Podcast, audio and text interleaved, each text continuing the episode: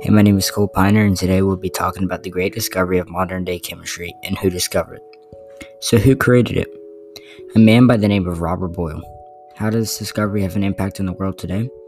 Well, it made everybody realize that all matters are made up of elements. He also rejected the chemical philosophy of alchemy.